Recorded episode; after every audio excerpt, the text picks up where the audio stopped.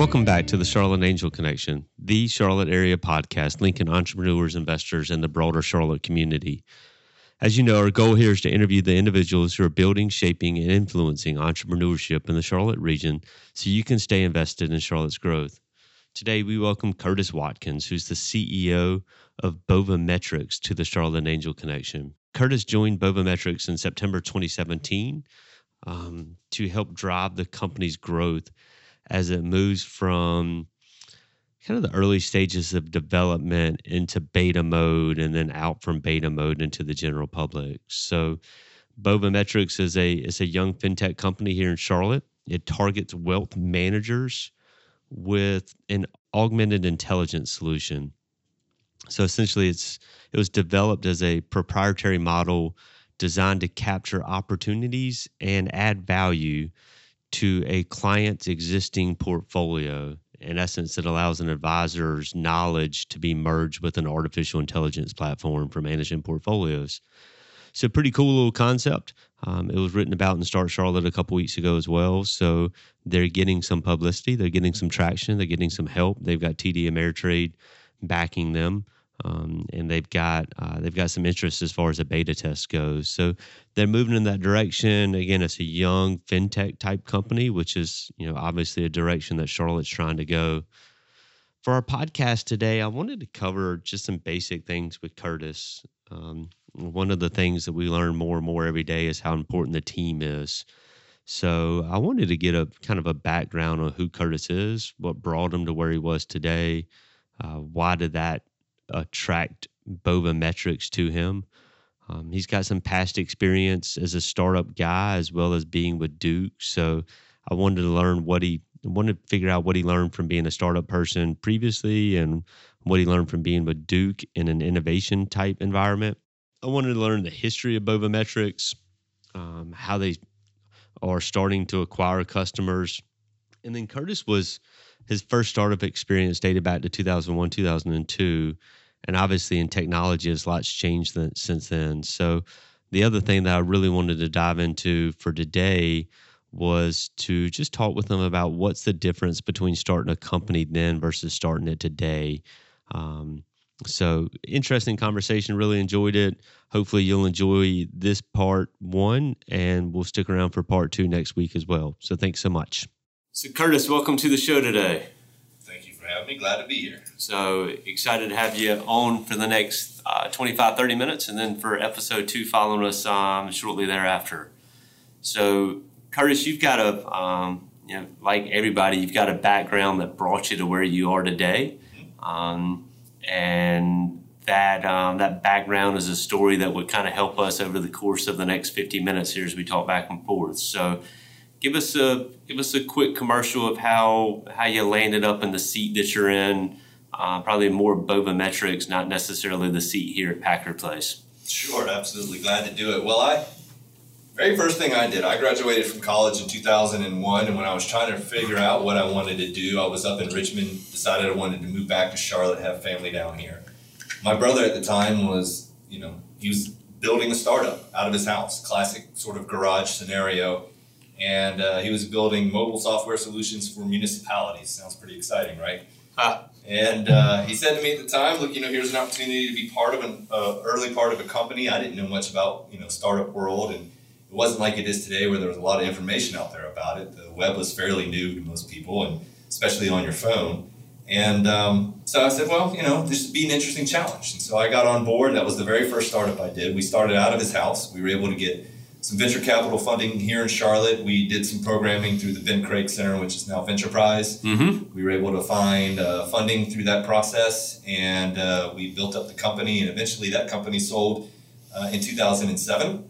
And from there, I decided I wanted a little bit of corporate America experience, and so I found my way to Duke Energy, and ultimately ended up in their emerging technology office, which is a an organization within the group that looks at new technologies anywhere from two to five years to five to 10 and 10 plus years beyond uh, that would be useful for the utility. And we got to do some really cool stuff. I saw uh, wireless charging for electric vehicles using inductive chargers. I saw uh, algae that could eat carbon that you could use at a, uh, at a coal facility in order to reduce your carbon emissions, uh, smart appliances, so on and so forth. And um, while I was there, I was able to actually set up CLT Joules because I had kind of missed my connection to the entrepreneurial community.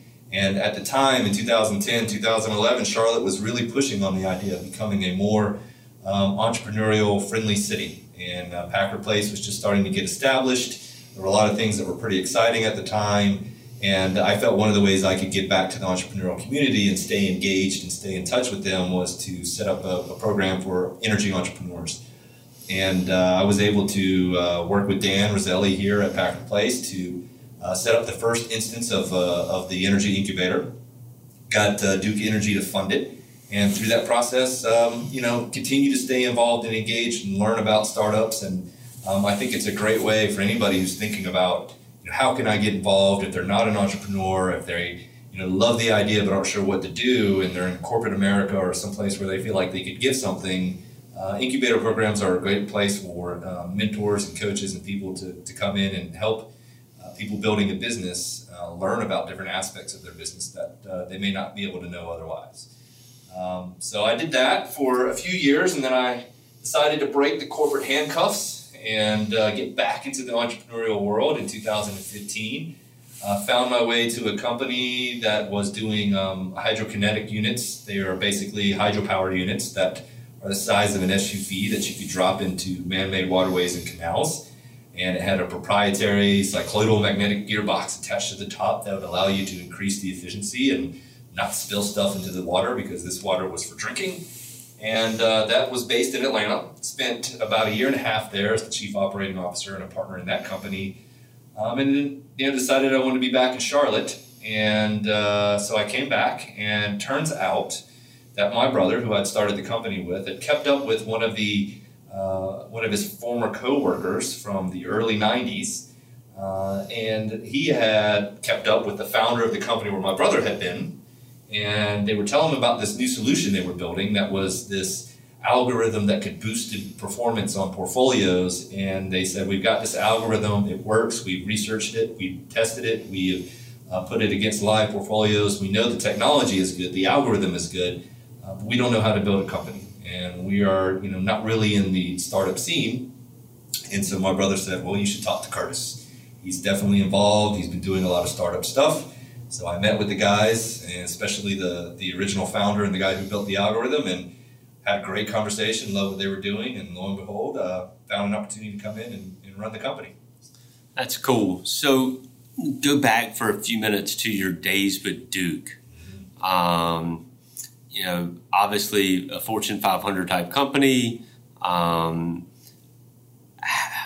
but at the same time, it's a utility, right? Um, and utilities aren't necessarily known for uh, being super innovative, forward thinking type entities.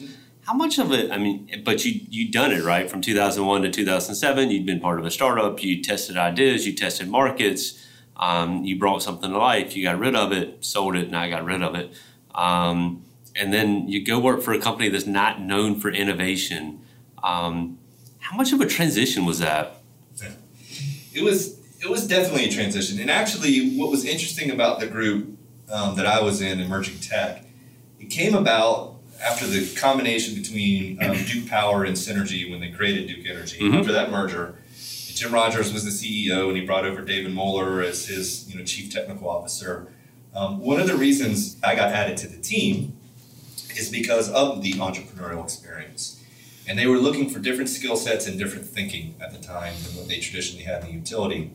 Um, so we were able to, to sort of branch off away from the day-to-day typical utility operations, the idea of this regulated utility that sits in front of, you know, the commission and does all these different things in order to get a, you know, a simple program uh, approved and passed or a, a, rate increase or whatever it is they normally do. And uh, the idea was that, you know, we could partner with you know, companies in Japan and China. We could do a lot of different things that utilities hadn't traditionally been doing in order to help deploy these new technologies. Um, so we were we were an isolated group, but it was difficult because you know you can only get so far with pilots and programs and testing of technology before you have to get it into a business unit. And that business unit has to be able to fold it into the traditional utility model, which is rate basing assets and doing all these other things that just take time. Yeah. And, um, you know, regulators aren't really all that interested in thinking about uh, new technologies. They want you to deliver electricity, they want you to do it reliably, they want you to do it cheap. And new technology, although it does a lot of great things, may not necessarily fit that mold. Yeah. And so we faced a lot of challenges. I think that was the biggest hurdle we faced was the transition, the technology transfer. Taking a successful pilot, we were able to put this new technology into place and it did something spectacular and fun and interesting. Try to hand it over to somebody in the business unit and they would say, Yeah, but I don't know how to get this thing approved put out or what we would do next. And so we faced a lot of those early challenges. I think today, uh, what's ended up happening within within the utility is there's been a stronger focus on some more core areas they think are a little bit more um, palatable and a little more scalable within a utility. So you see things like communication protocols and standards.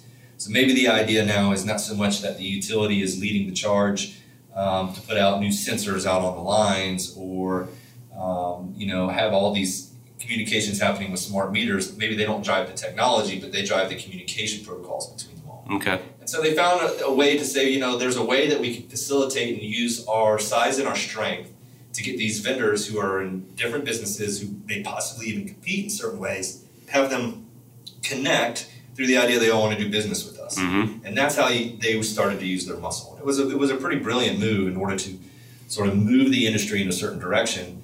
Um, and there's been a lot of good focus for them that. And, and, and what, what I think they'll find is that by building on some of that success and proving that the innovation is not just a fun or a cool or a new sexy way to do something, that actually has proven um, benefits within the industry and for the utility, that they're able to take that and, and turn it into a, a, a launching point for more innovative endeavors, like drones. Yeah, like drones.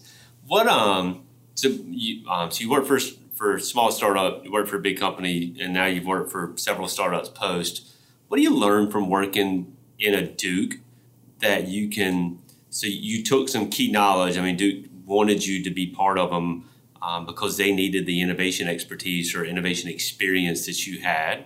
Um, but now you've kind of flipped the script a little bit, right? You went and worked in a big company. And what can you take from that and then apply back down to the startup type companies, specifically as you start working with, um, or not start, but now that you've been with your new startup for about a year now?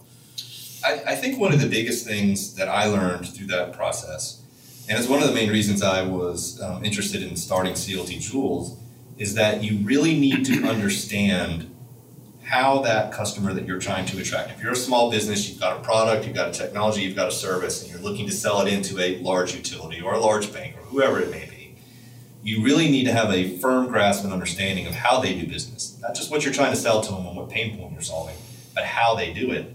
Um, and you need to craft a message that actually fits that. I think one of the biggest problems I saw for technology uh, coming into Duke was we'd have these vendors who had something innovative and cool, and they had no idea how the utility made money. Um, they didn't know about you know how rate cases were created. They didn't know about you know the commission. They didn't know about the legislative bodies and what happens if you're a regulated monopoly and so Mhm. on and so forth. And because they didn't understand that, they had the wrong message.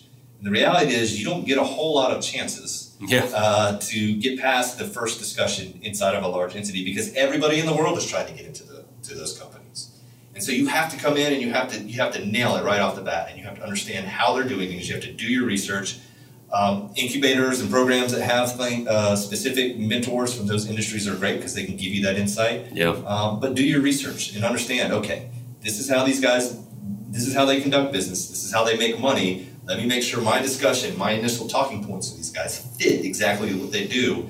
And while you would like to think that you know they'd be able to see past your um, your lack of understanding of how they do things, they often won't. Yeah. And you're just going to miss that opportunity. So make sure your your message is very tailored for what they're doing. Okay. Um, speaking of message, let's pivot for a second and talk about um, current companies. So, um, it is an AI powered um, investment tool. Talk a little bit about it. What, um, you know, how did it come to be?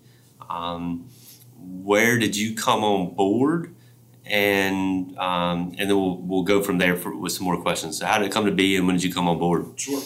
So um, what we've developed is a solution called Aquila. It's a, it's an AI platform designed for wealth managers. It's an algorithm that they run against their long-term portfolios, and it'll boost the returns uh, in, in, those portfolios anywhere from two and a half to seven percent.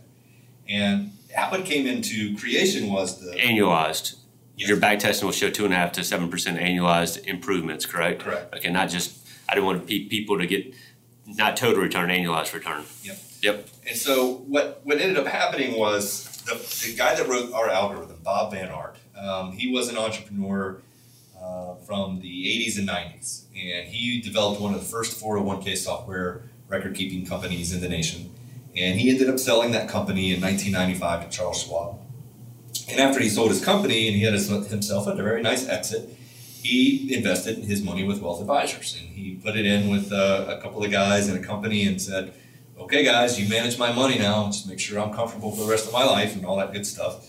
And uh, that worked fine for a while. Um, and then he, you know, around 2013, he was watching the market seeing all these things happening. And was a great market. And he was thinking, you know, I'm doing okay, but I'm not doing great.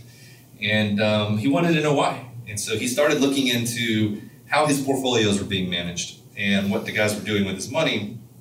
And ultimately, what he came to was this, you know, determination that the guys were putting him into certain funds and they were kind of, you know, doing this passive approach to let the funds appreciate over time. And that was where he was getting his returns in the portfolio. And he said, you know, that's fine, but I think we could do better. And he said, I bet I could do something to make it better.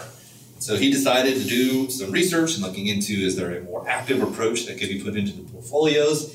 Um, so he started doing the research. He went all the way back to Markowitz, and he was looking at you know modern portfolio theory and all mm-hmm. these other other things that were out there. And ultimately, he came across this concept of essentially taking the idea of managing risk and said, "I want to manage reward." And so he sort of flipped the paradigm and um, took the mirror opposite of managing risk and put it into managing reward. And he developed this algorithm, and he started running it and he went through many different iterations. He did a couple of years of um, you know that research and development and testing, and ultimately he finally got the the right formula, the secret sauce, and figured it all out, and um, it worked. And he ran over. 10,000 simulations of this to be able to go back and back test and see the performance. And what we end up doing is we'll run uh, a comparison test of a portfolio where we take a static portfolio and a start date, and we'll take that exact same portfolio and we'll apply Aquila to it and we'll run it over five years through our simulator, and we'll be able to show at the end of five years this is what you would look like uh, if you'd just been running your portfolio in standard accumulation. But if you've been running with Aquila, you have that appreciation uh, and accumulation put together, and you would have better results. And that's the way that we were able to sort of verify how this is being done. So we don't compare against, you know, the Dow or the S&P or anything because it's not really a good benchmark for us. Our benchmark is how would you have done if you just let this portfolio sit versus how would you have done if that portfolio had been running Aquila. And ultimately, once he got it all right, he said, This is great. I have this algorithm. It does what it's supposed to do. His wealth advisor saw what he was doing and uh, they were able to take a look at it and give him advice and you know input along the way and they said yeah this is this is a good tool. Our industry could use this. Um, when he got to that point though he realized look you know i haven't been in the business world in over 20 years. Uh, i don't have a network of people who can do things like you know build a company. Um, and he's really interested in the technology and the product, right? It's it's algorithm, it's statistics, it's you know typical, you know, get behind a keyboard and make sure I'm doing product development, support, and that sort of thing. And he said, I want somebody to run the company. So when I got introduced into that conversation, and we were talking about, you know, what does it take to, to start a company? Well, you got to go out and you got to raise some money. You got to be out in these networks. You got to be having these conversations. You have to be thinking about your first strategic partnership. You know, all these other things that we had in our initial discussions ultimately turned into a hey Curtis, um, you know, we, we like what your knowledge and experience brings to the table. Uh, we like that, uh, you know, you could take this thing and, and, hopefully lead us in the right direction. And so I came on in the summer of uh, 2017. Okay. And we started to um, build out the first iterations of a company from there. Yeah. So um, you have a CFA um, chartered financial analyst. You've got 15 years of experience in um, in, in, background in finance, and, and, I'm kidding, right? Yeah. Um, I mean, but you do have experience. I mean, again, um, you know, mobile platform, um, energy. Um, why why you? Um, and I get it, but I mean I understand. But what's the what's the gearbox for the next twelve or uh, for the next twelve months as you continue to launch it forward? Yeah. So I, you know, for me, I think bringing to the table, you know, experience that's sort of varied in background, right? Energy technologies and mobile solutions and, and IT and software, that sort of thing. I think, you know, what you're looking for at this point in the company is the ability to, you know, get your message right. Yeah. Get the crafting of that message, be able to articulate what you're doing, and I think we're still doing that. I mean, it's a very complex solution that we're building, and we've you know talked about this offline. I mean, it's it's difficult to explain what you're doing to someone, um, and you know we're trying to take this very complex algorithm that's advanced and augmented intelligence and all these things and package it up into a sentence or two that can communicate clearly what we're doing but then translate that into conversations with investors, with advisors, with potential customers, with pilot uh, customers, that sort of thing. And you know, there's skill sets that are um, usable across all industries and communications, um, the ability to you know see and articulate a vision, to come up with a strategy, to build a coalition around your company, to bring in people who are you know talented and excited and interested in what you're doing um, the understanding of you know simple concepts in every uh, startup like a cap table you yeah. know and, and, all these things are you know they're important uh, attributes in in being able to just build an entire company around it and some points you know you may find yourself that you know you spend the next five years you built it to the right point and maybe there's a better skill set to come in and take it to that next level yep. you know and you got to understand that and then, you know change is inevitable and it will happen um, not everybody gets to stick around for you know the entire ride or for 10 years or whatever it is but um, at this point in time, I think I was a good fit. Where you know my skill set to be able to come in after the I'm not going to be the kind of guy that sits back and writes a lot of code and does the algorithm research and development. That's not my interest, nor is it my skill set. Yep. But now that the product is there, it's a matter of turning that in, or at least the intelligence and the core piece of it, the algorithm. Now it's connecting all the pieces. And I'm really good at connecting the pieces. And I think whether I was doing that in energy or whether I was doing that in a mobile software solution company, the idea of connecting those pieces is where I really excel in, in fostering those conversations and those relationships. And so that skill set, you know, that's applicable in a lot of different areas. So you've got um, you've got a product, you've tested it, you've back tested it, you've been on board now, you're working on messaging. The lifeblood of a company is is is customers. Mm-hmm. Um, you've got a new concept how do you go out and find customers? Um, do you cold call? Do you um, do you fire up a Twitter account? Um, do you carry your pigeon and drop stuff on in parking lots? What what do you do at this stage in this industry? I hadn't thought about the pigeon idea, but I kind of like that. Yeah, you know, go a little old school. Yeah, that's know? right. Everybody wants to be high tech. Let's go old school. Um, very Game of Thrones. No, I you know we what we've decided to do. Okay, so I think something that's important um, for an early stage company that has limited resources is this idea or this ability of focus. Yeah. You know, what is, and nothing's more important than distribution. At the end of the day, if you can't get your product out there, it doesn't matter what you build. Yeah. So distribution is key, and so we've we've developed a strategy that's very focused on the idea that we want one platform, and it, it may be just the start, and that may change in a year or 2 mm-hmm. um, but we have one platform we're focused on to do the integration. It's with TD Ameritrade. They have a service available to third party vendors. They want to be a marketplace for our target clients, the, the, the, wealth advisors. They have a marketplace where you can find new tools. And so we're in the midst of this integration. We've done um, early stage testing with them, we've done some pilot work with them. We, we know we can do this, and now so we're building in the hooks to be able to completely deploy on that platform.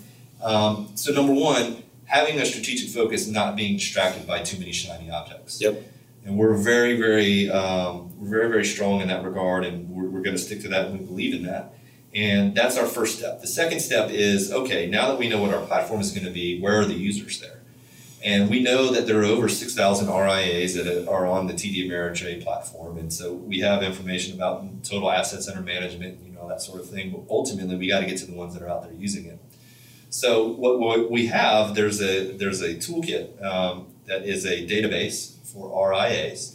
And not only does it give you access to who these people are and where they work and the size of their firm and their contact information and so on and so forth, but it actually gets detailed information right down to what platform they're using. Okay. So I can filter out everybody else who's using some other tool or some other group and just look at the guys that are using TD Ameritrade. Yep. So I build the integration, have a focused and targeted effort to the folks that are on that platform, and we just start to go after those folks. And that is an outreach, you know, and, and I think I've had some good conversations with some people who, you know, maybe coming in on the sales side for us that have been in this space and have sold it in the industry. And, you know, there's a combination of things that you can do out there, uh, but ultimately that direct access to them and knowing that they're on that platform um, is the key to our first customers. Okay. Um, how long do you build out? So these first customers, they'll be beta customers for the most part, is, or okay. Yeah. How long do you run a beta customer platform for something like this, Curtis?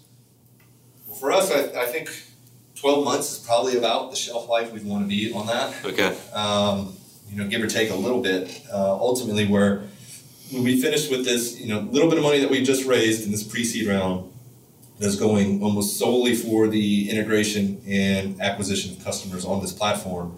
Um, that'll get us a core group of those customers that we're going to run for a little while, kind of make sure process works, make sure there's no major kinks or anything that we're, we're missing in the overall development of our solution and the integration. But um, in parallel to that, um, we need to be thinking about the larger, more sophisticated version of our platform. Um, so we've got to build that out, got to make that work. Um, I think we could run these customers for a year. The good news is because we're going after people that are running long-term portfolios. We're not talking about high-frequency traders and people that are doing things on, you know, a minute by minute or a second by second basis. We're Yep. talking about people that are holding this money for the long term, uh, and that are going to be patient with the money. And for us, getting to year three and beyond is our benchmark anyway. Yeah. We have to get to that year three to really start to, to see the full benefits of the algorithm starting to hit the portfolio. Um, you know, we're, we're in that we're in a patient group, I think, um, and we have to be very careful and hold a lot of hands uh, with those first customers, especially through that first year, because you know it's easy to get caught up in the idea that I'm going to run an algorithm against this portfolio, it's going to boost my performance, and then six months you look at it and say, well, this doesn't look all that great. Yeah. Well, it takes time, so we want to be there along the way. We want to walk them through this journey, but as they start to see it and start to understand it, I think you know that'll happen, and um, we'll make sure that they understand everything throughout that process. Yeah, no, that makes sense. Um, how different is it from your first startup in that regards? As far as um, as far as that beta testing, messaging, tweaking, is the is the I mean, obviously it's not the exact same, but is the formula pretty consistent?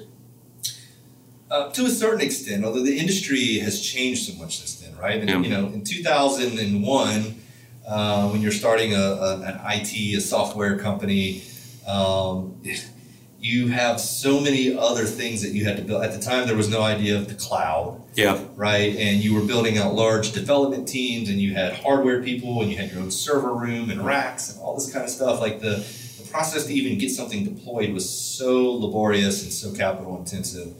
Um, today, you know, if we were building what we had built back then, I could do it with a room full of you know three or four guys and get it knocked out in you know a month or two, right? Mhm. Notwithstanding the back end integrations we had to do with the municipality and all their different back end systems, I think you know the difference is where we are today in architecture and the ability to you know deploy things out on Amazon uh, in in their cloud or or Azure or whatever the platform we want to use, be able to put our central solution out there where it's available and accessible. and We use APIs to get to whatever you know vendors we need to get to. Um, but these are all pretty well understood. I'm, I'm able to find talent to do this. I'm able to find actually the, the hard part is that they're in such demand for these uh, types of solutions that you know it's not that the skill set doesn't exist. It's that there's just not enough people out there. Uh, so you know it, it's it's different and and it's a lot less capital intensive. And I'm excited about doing that now versus how we did things back in 2001 and we ultimately, um, you know, we were dealing with such custom implementations at a give, any given time in our first startup. Here, everything is going to be very structured uh, around our central solution, and we're able to, you know, build in the hooks to our specific vendors. But it's a different process. It's just a different world, and uh, I think that makes a big difference for us. Um, it makes it exciting. I guess it makes it slightly. It makes it a different challenge than what you experienced last time, right? It does, yeah, it does make it a different challenge, um, but in a better way. I think this is, it's it's it's a lot better to be doing a startup in you know 2018 than it was in 20, 2001. I would assume it makes you a lot more nimble. Um, Absolutely. Yeah. just because yeah. you can test something a lot quicker than you could have back then. We're a lot more agile. Um, we're going to be a lot more lean than we were back then, um, and I think ultimately we're going to have better margins because of that too. How does um, and we'll start to wrap up on this question. Um, but what do you have to watch out for if you can be that nimble compared to what you were in 2001, 2002? What's the benefit of not being able to be nimble versus the, um, you know, being where you are today? Well, I, I think there's the aspect where you could be, um, let's say, too, when you say too nimble, this idea that I could outsource so much of my stuff. Like yeah. we're doing some fractional help because I think that's important at the stage of the company. So you know we'll, we'll bring in some assistance and some subject matter expertise. But um, at the end of the day, you also want your core technology to be managed and, and looked over by somebody who's going to be there throughout the process of building out this company. And so you have to be careful not to go too far on the outsource side of things. Yeah, I could find somebody in you know another country who could build this for me and do it pretty cheap versus mm-hmm. bringing somebody on board but that person's not going to be there when I need them. Yeah. And they're not going to be thinking about version two and version three in the next products. And so you have to be, you know, that was one thing that we had internally in our first startup was this core group of people who I'm still friends with today. Yeah. And we talk on a regular basis. And in fact, I'm probably going to bring some of them on board if I can. Yeah. Um, but ultimately, they they they were there, and we knew what we were doing at any given time. So we we, we kept an eye on our strategy and our architecture and everything else so we have to be careful to do that here too, not get lost in the idea that we'll just throw it out in the cloud and everything's great. Yeah. You know, we'll just get other people to take care of it. Uh, that's cool. So uh, let's wrap up there um, for first segment. Um, we'll come back on for next week. Um, some of the specific things I want to talk about um, for um, for next week, I want to run into fundraising because um, I mean, your startup, you need capital, right? Not only do you need customers, but obviously capital. Um, we're sitting here on a podcast and you're blabbing away about your story. So, how concerned are you about somebody stealing concept, idea, et cetera, et cetera? Um, you know, how is it being a Charlotte startup? Um, so, we'll run into some things like that and pivot into a couple other conversations as well. So, um, great first discussion. Thanks for being on for week one, and certainly look forward to having you back here next week for week number two. Can't wait. So, thanks for listening to today's episode of the Charlotte Angel Connection. Hopefully, you enjoyed learning more about uh, learning more about Curtis, uh, Bova Metrics, um, the difference in startup environments from 2001 to today, and just a general conversation with another startup founder here in Charlotte. So, next week we're going to pivot a little bit. We're going to talk about um, just being an entrepreneur in general. We're going to talk about some things specific to Charlotte we'll dive a little bit further into Bova Metrics to see if we can't get some further insight as far as where they're going and how they want to develop over the course of the next couple years. So, uh, fun conversation next week as part of our follow up here. Um, and then soon thereafter, so next week we'll have you know part two with Curtis, and the following week we'll start a two part interview with an angel investor here in town, um, who I'm excited about. We'll announce next week once we get that um, episode fully recorded and um, and take it from there. But thanks so much for listening to this week's edition or this week's podcast of the Charlotte Angel Connection.